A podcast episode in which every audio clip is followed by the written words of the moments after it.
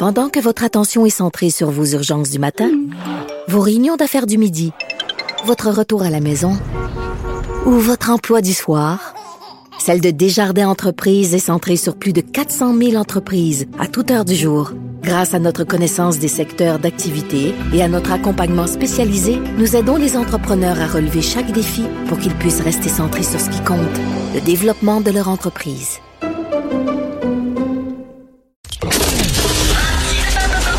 Martino, souvent imité, mais jamais égalé.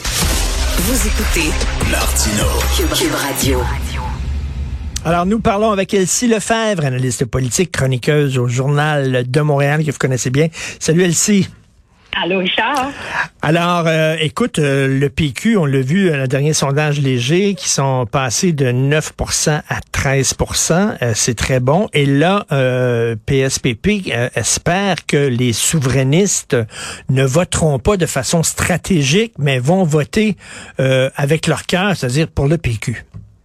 Exactement. Donc, ça, c'est le grand défi de Paul Saint-Pierre Plamondon. Dans la stratégie initiale du premier face-à-face, c'était de se faire connaître, d'avoir un succès d'estime pour son programme, sa personnalité.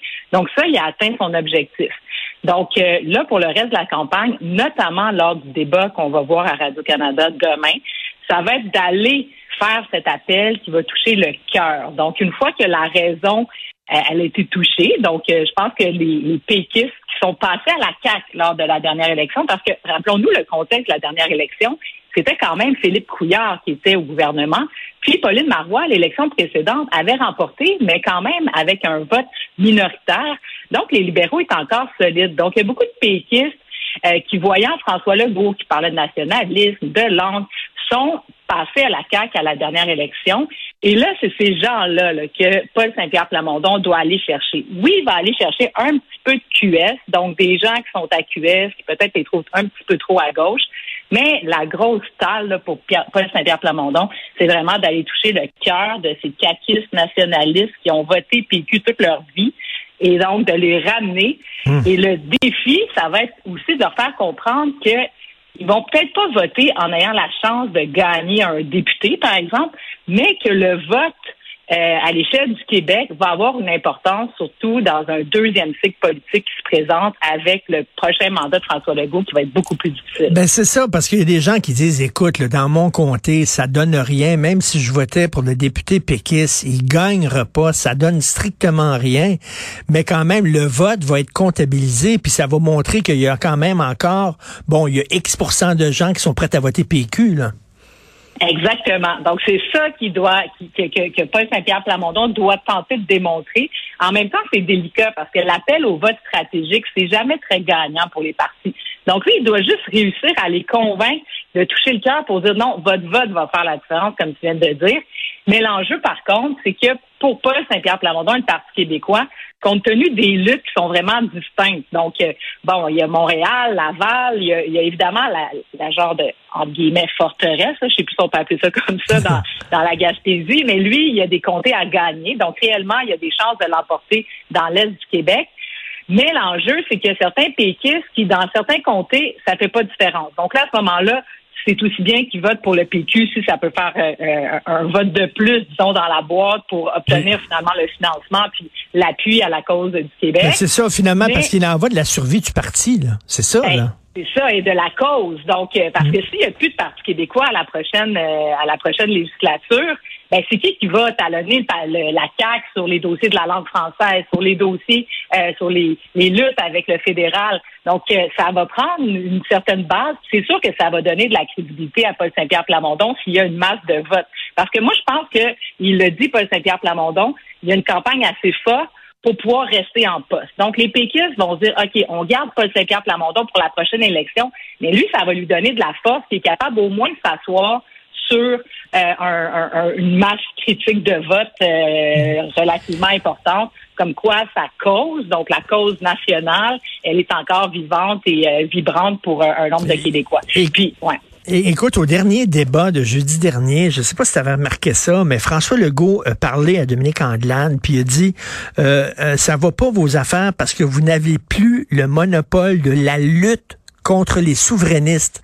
Fait que là, tu dis, attends une minute, là, la CAQ n'est pas seulement un parti nationaliste au sein du Canada, mais c'est un parti qui combat les souverainistes. Et là, tu te demandes, mais qu'est-ce que Drainville et Caroline Saint-Hilaire font dans un parti qui euh, combat activement les souverainistes? T'as tellement raison, t'as tellement raison parce que bon François Legault au début quand il s'est présenté à la CAC, bon il était ni oui ni non, il était un peu au milieu puis il avait pas trop de position. Il s'est affirmé par le passé comme un fédéraliste, mais là de dire qu'il a ultimement le monopole de cette vision fédéraliste, t'as raison, ça a passé inaperçu. Je ne sais pas si Paul Saint-Pierre Plamondon va vouloir euh, essayer de remettre ça sur la ben table demain lors du débat, mais c'est sûr que c'est des subtilités. Mais François Legault c'est clair que dans sa tête, bon, il y a une grosse, il y a plus de fédéralistes que de souverainistes au Québec. Mais en même temps, François Legault est vraiment chanceux parce que quand on regarde la trajectoire de la campagne électorale, il a perdu quoi, 8 points depuis le mois de mai. C'est quand même beaucoup. Il est chanceux que l'opposition soit parsemée et donc ben ces votes-là, ça ne fait pas une différence parce que lui, ça va pas si bien que ça. Et, ben, c'est ça son petit danger à lui, c'est que ceux qui partent, ils partent vers le Parti québécois. Donc, euh, s'il fait le champion, euh, tu sais, bonhomme Canada, comme dans le temps les libéraux voulaient nous faire, ben, c'est clair que ça ramène des péquistes euh, ben, sous, sous, sous, sous l'attente, effectivement, du Parti québécois. Et Elsie, qu'est-ce que tu en penses, toi, que François Legault risque d'être élu premier ministre avec seulement 38% des voix? Ça veut dire que il y a 62% des électeurs qui vont pouvoir dire, moi, j'ai pas voté pour vous quelle est la légitimité d'un premier ministre qui va gérer la province avec seulement 38% des voix? Ben, c'est sûr que, tu sais, on a un système, là, qui, qui, qui, qui, qui légitimise là, son, son, son, son mmh, gain à l'issue de l'élection. Donc, ça, moi, ça, ça va. La seule chose, par contre, c'est que on pourra plus dire que c'est le François Legault parce que rappelle-toi, je suis allé voir les sondages là, il y a deux ans, là, au beau milieu de la pandémie, François Legault avait 50% des appuis. C'était quelque chose, puis les taux de satisfaction excessivement élevés. Donc, ce que ça annonce pour François Legault, c'est un mandat beaucoup plus difficile parce que là, comme tu dis, avec 38% et d'ailleurs, on a parlé de, de Dominique Anglade hier, euh, qui a fait un genre d'appel stratégique, mais là où elle était habile, c'est de nous faire réaliser qu'effectivement, il y a plus de 60% des Québécois qui sont qui, veulent une autre option. Ben, ça, a été bon. Elle a semé ce doute-là que finalement, François Legault, il est peut-être pas si populaire que ça. On n'est peut-être pas si content hmm. que ça. Donc, ça peut amener certains électeurs à dire, ouais, finalement, c'est des gens qui aiment ça, peut-être le gagnant, qui disent, ben, hmm. finalement, il est pas si bon que ça. Mais pour la prochaine élection, que ça va vouloir dire, c'est que quand il va composer son conseil des ministres, là, tu sais, des erreurs qu'on a vues, des anecdotes, des excuses, euh, on recule, on avance, des, ministres qui font des choses un peu douteuses, parce qu'il euh, y a quand même eu des, des, des, des, missions de ministres ou des gens qui ont été tassés. Ben là, là, les Québécois vont être pas mal plus à l'affût, puis il n'y aura pas la disons, la voie facile comme il a eu dans le dernier mandat. Puis ça, ça pourrait nous amener, tu sais, François Legault avait dit qu'il était là pour deux mandats. Après ça, mm. revenait en arrière parce qu'évidemment, tu peux pas t'annoncer parce que sinon, ben, les, militants puis les, députés là, se mettent à faire une course larvée contre toi. Là, ça, ben on l'a vu au Parti québécois dans le temps de Landry. Mais donc, est-ce qu'il va quitter? Et là, s'il quittait ben, euh, François Legault là, vers la fin, au milieu du mandat, qui va prendre la relève? Est-ce que ça va être la frange fédéraliste qui va y aller ou ça va être une frange hmm. nationaliste? Et là, c'est là hmm. l'importance d'avoir des partis qui existent encore dans l'opposition, notamment, ben, évidemment, pour le Parti québécois, pour amener cette vision-là, puisqu'ils sont les seuls. Et là, il pourrait y avoir un transfert de vote ben massif de la CAQ vers le PQ, mais à la prochaine élection. Non, c'est vrai, euh, très intéressant ce que tu dis, effectivement. Et tu parlais de Dominique Anglade, qu'elle était habile de rappeler qu'il y avait plus de 60% des gens qui ne voulaient pas voter euh, François Legault. Cela dit, tu as fait des campagnes électorales, toi, c'est certain que quand tu es en campagne, tu dis, euh, tu sais, on va gagner, on va gagner, puis tout ça. Bon, elle a dit, je vais rester là, qu'importe le résultat des prochaines élections, je vais rester en place comme chef du Parti libéral. que ça va pas bien, là, pour le PLQ, là. Non, c'est vraiment le Parti libéral, c'est vraiment l'effondrement complet. Tu sais, quand on regarde la carte, c'est sûr que rien n'est joué, là, puis il reste quand même deux semaines importantes à la campagne. Donc peut-être qu'elle va réussir à se à ressaisir, si on veut, ces, ces électeurs euh, qui sont qui sont passés ailleurs ou qui sont complètement euh, euh, démobilisés, qui, qui iront probablement pas voter. Puis ça, c'est une autre chose, hein, c'est que le vote allophone, anglophone, risque d'être très bas lors de la prochaine élection. C'est ce qui lui fait très mal.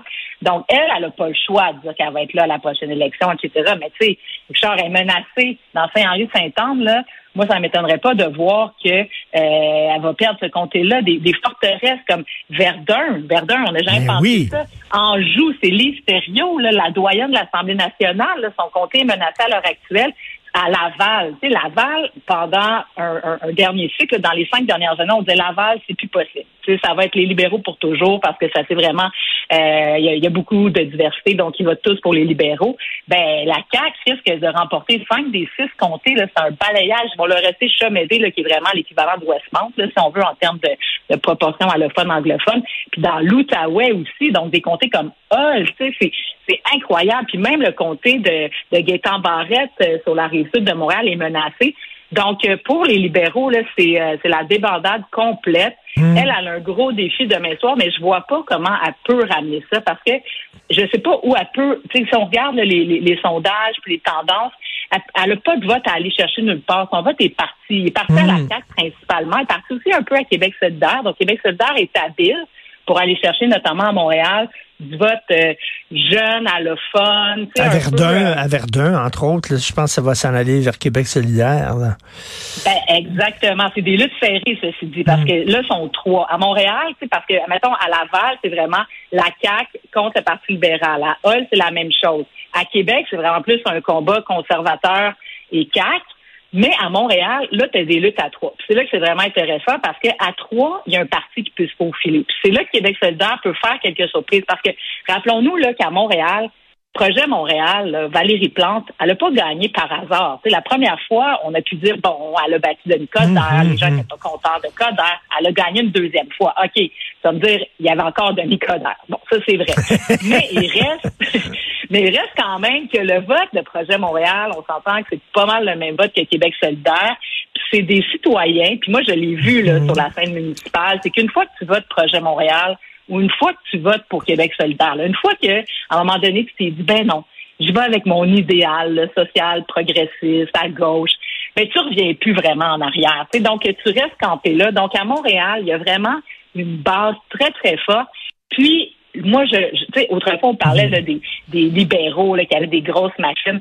Ben, Québec solidaire, puis tu sais, je parle de projet Montréal un peu parce que c'est à Montréal, c'est les mêmes un peu, les mêmes militants, les mêmes équipes. Ils sont organisés, tu sais, puis ils sont pointilleux, leur pointage est bon, puis ils misent sur des, des circonscriptions où ils peuvent gagner. Donc moi, je pense qu'ils peuvent causer la surprise. Maurice Richard, je pense que Maurice Richard, c'est le comté de, de, de Marie Montpetit, donc euh, on se rappelle qu'il a, dû euh, démissionner, ben bref, qui a été éjecté des libéraux. Là, la CAQ est en avance, mais c'est un, arrondissement que Projet Montréal a gagné par deux fois. Donc, euh, en tout cas, j'ai vraiment hâte de voir la hmm. lutte. le 3 octobre, ça va être super intéressant. Pour la première fois, on a une vraie campagne à Montréal. C'est tout pareil. Ben oui. les taux de participation vont faire une grosse, grosse différence sur l'île de Montréal, notamment sur le vote de la diversité que les libéraux n'arrivent plus à mobiliser. Donc, euh, la diversité, les personnes allophones restent à la maison, fait que ça, ça fait... en tout cas, Dominique, euh, Dominique Andelade, elle veut rester euh, chef du PLQ, mais c'est pas elle qui va décider, ce sont ses militants qui vont décider à la lumière de sa performance. Toujours un plaisir de te parler, Elsie Lefebvre. Bonne semaine, merci. Bonne semaine, bye. Salut.